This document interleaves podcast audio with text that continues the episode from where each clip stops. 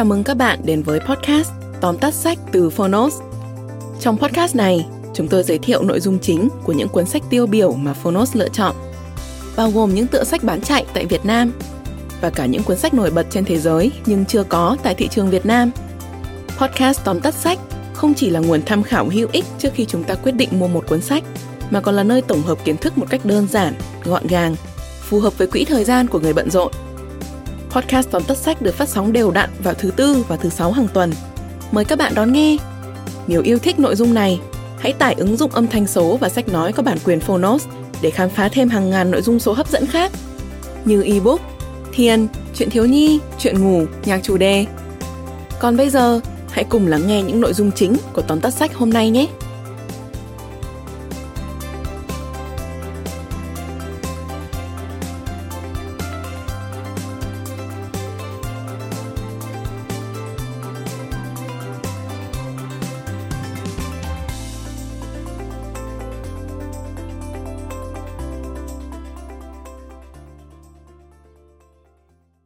Bạn đang nghe từ Phonos.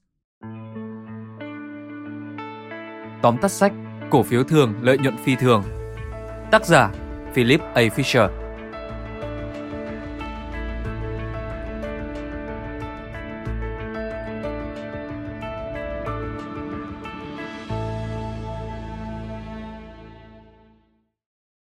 Mọi nhà đầu tư chứng khoán dù mới chơi hay có kinh nghiệm đều biết đến nguyên lý mua thấp bán cao để kiếm lời. Tuy vậy, Philip A. Fisher, tác giả cuốn sách Cổ phiếu thường, lợi nhuận phi thường tin rằng có một chiến thuật tốt hơn thay vì cố gắng xác định đỉnh và đáy của cổ phiếu để mua bán. Các nhà đầu tư cá nhân nên tìm những cổ phiếu có triển vọng tăng trưởng và giữ nó trong dài hạn để có lợi nhuận tốt hơn. Đó chỉ là một trong rất nhiều những bài học kinh điển về đầu tư chứng khoán mà Philip A. Fisher đã đề cập trong cuốn sách Cổ phiếu thường, lợi nhuận phi thường. Ra mắt lần đầu vào năm 1958, cuốn sách được đón nhận rộng rãi và trở thành cẩm nang đầu tư đầu tiên lọt vào danh sách bán chạy nhất của tờ New York Times. Sau hơn 60 năm, những lời khuyên bất hủ của Fisher vẫn được nhiều nhà đầu tư chứng khoán áp dụng như bài học vỡ lòng. Mời bạn cùng Phonos điểm qua ba nội dung đặc sắc của cuốn sách Cổ phiếu thường, lợi nhuận phi thường.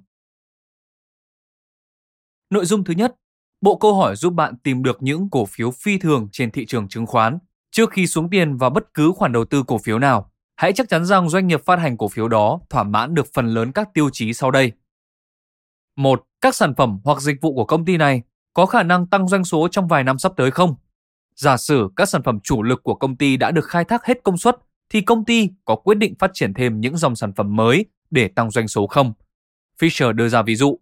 Vào những năm 1960, phần lớn các gia đình tại Mỹ đã sở hữu TV đen trắng vậy nên doanh số của sản phẩm TV đen trắng đang đi ngang. Như vậy, nhà đầu tư nên bắt đầu quan tâm đến những công ty sản xuất TV màu và TV màn hình phẳng thế hệ mới. 2. Bộ máy quản trị của công ty có đang quá dựa dẫm vào một nhân vật chủ chốt hay không? Trong một doanh nghiệp lý tưởng, quyền lực nên được chia cho nhiều người để phòng trường hợp một lãnh đạo đột ngột rời đi. 3. Công ty có xu hướng ưu tiên lợi nhuận trong ngắn hạn hay trong dài hạn? Theo thống kê, những công ty đánh đổi cái lợi trước mắt lấy tăng trưởng dài hạn có khả năng sống lâu hơn các đối thủ. 4. Trong tương lai gần, công ty này có kế hoạch phát hành thêm cổ phiếu để gây quỹ hay không? Nếu có, cổ phiếu của những nhà đầu tư hiện tại sẽ bị pha loãng, tức là số phần trăm cổ phiếu của công ty mà nhà đầu tư nắm giữ sẽ ít hơn. Vì vậy, nhà đầu tư nên cân nhắc xuống tiền vào những doanh nghiệp gây quỹ thông qua trái phiếu hoặc các khoản vay khác. 5 công ty có minh bạch trong việc chia sẻ tin tốt và cả tin xấu với nhà đầu tư hay không? Những người đứng đầu công ty có đáng tin cậy hay không?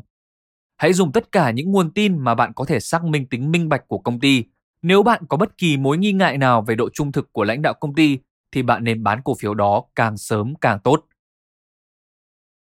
Nội dung thứ hai, cẩm nang mua bán cổ phiếu trăm trận trăm thắng chọn được mã cổ phiếu tốt mới chỉ là bước khởi đầu trên hành trình kiếm lời từ thị trường chứng khoán. Thời điểm phù hợp để mua và bán cũng là một yếu tố quyết định sự thành công của những thương vụ này. Đối với bên mua, Fisher khuyến khích các nhà đầu tư hãy thường xuyên theo dõi thông tin ngành để bắt kịp những dấu hiệu mua của thị trường. Ví dụ như những dịp công ty phát hành dòng sản phẩm mới hoặc ký kết được hợp đồng với đối tác lớn. Cũng theo Fisher, hãy cân nhắc thêm cả 5 yếu tố. Một là chu kỳ kinh doanh của thị trường, hai là sự biến động của lãi suất, ba là chính sách của chính phủ, bốn là mức kỳ vọng về lạm phát và năm là những thay đổi lớn của ngành, bởi vì chúng sẽ có ảnh hưởng mạnh đến giá mua của cổ phiếu. Fisher khuyên các nhà đầu tư nên giữ cổ phiếu của một doanh nghiệp tốt trong dài hạn. Tuy nhiên, trong các trường hợp sau thì bán lại là điều nên làm. Thứ nhất, khi nhà đầu tư mua nhầm cổ phiếu tệ. Thứ hai, khi doanh nghiệp được chọn không còn thỏa mãn 15 tiêu chí để đầu tư và không còn nhiều tiềm năng để phát triển hơn nữa.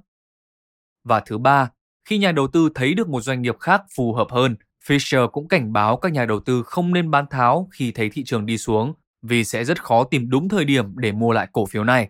Cổ phiếu của một doanh nghiệp tốt chắc chắn sẽ tăng giá trị theo thời gian, nên nhà đầu tư không nên lo lắng khi thấy giá giảm trong ngắn hạn.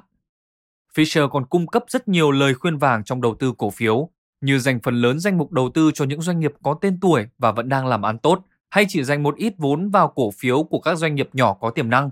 Quan trọng nhất, hãy chỉ dùng tiền nhàn rỗi để đầu tư, đừng động đến quỹ khẩn cấp khi ốm đau hay phát sinh sự cố, hãy chừa cho mình con đường lui ngay cả khi thị trường chứng khoán sụp đổ.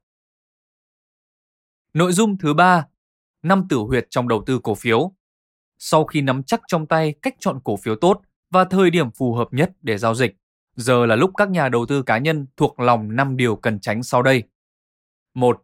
Đừng đầu tư vào những công ty quá mới. Một số nhà đầu tư bị thu hút bởi những hứa hẹn về triển vọng phát triển của các công ty được xem là dẫn đầu xu hướng hay mở ra một thị trường mới. Tuy vậy, các nhà đầu tư cá nhân chưa nên bỏ tiền vào những công ty này do tương lai của chúng còn quá bất định. 2.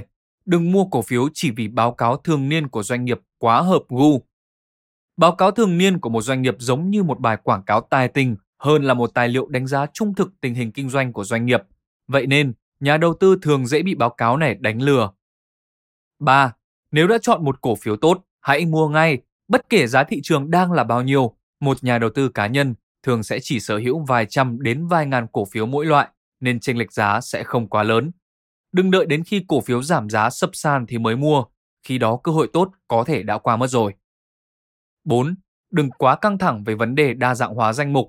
Tất nhiên là không nên để hết trứng vào một giỏ, nhưng có quá nhiều giỏ cũng tạo thành vấn đề. Nhà đầu tư cá nhân không thể đủ sức theo dõi hết thông tin liên quan đến hơn 20 doanh nghiệp mà họ nắm giữ cổ phiếu, vậy nên ít mà chất đôi khi vẫn hơn. 5.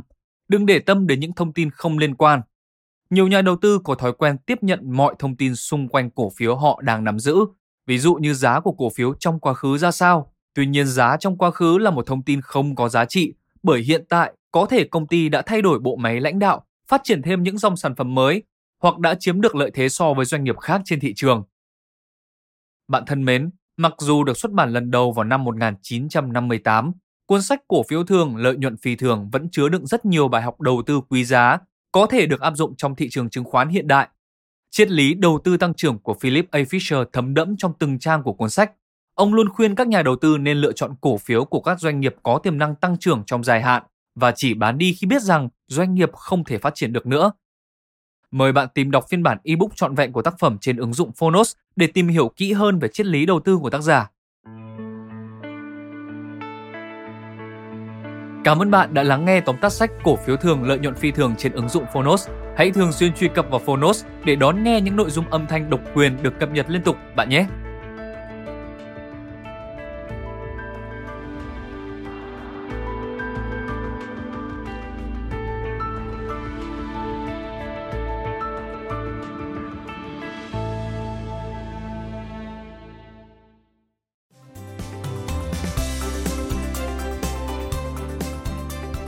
Cảm ơn các bạn đã lắng nghe podcast tóm tắt sách. Podcast này được sản xuất bởi Phonos, ứng dụng âm thanh số và sách nói có bản quyền dành cho người Việt. Hẹn gặp lại các bạn ở những tập tiếp theo.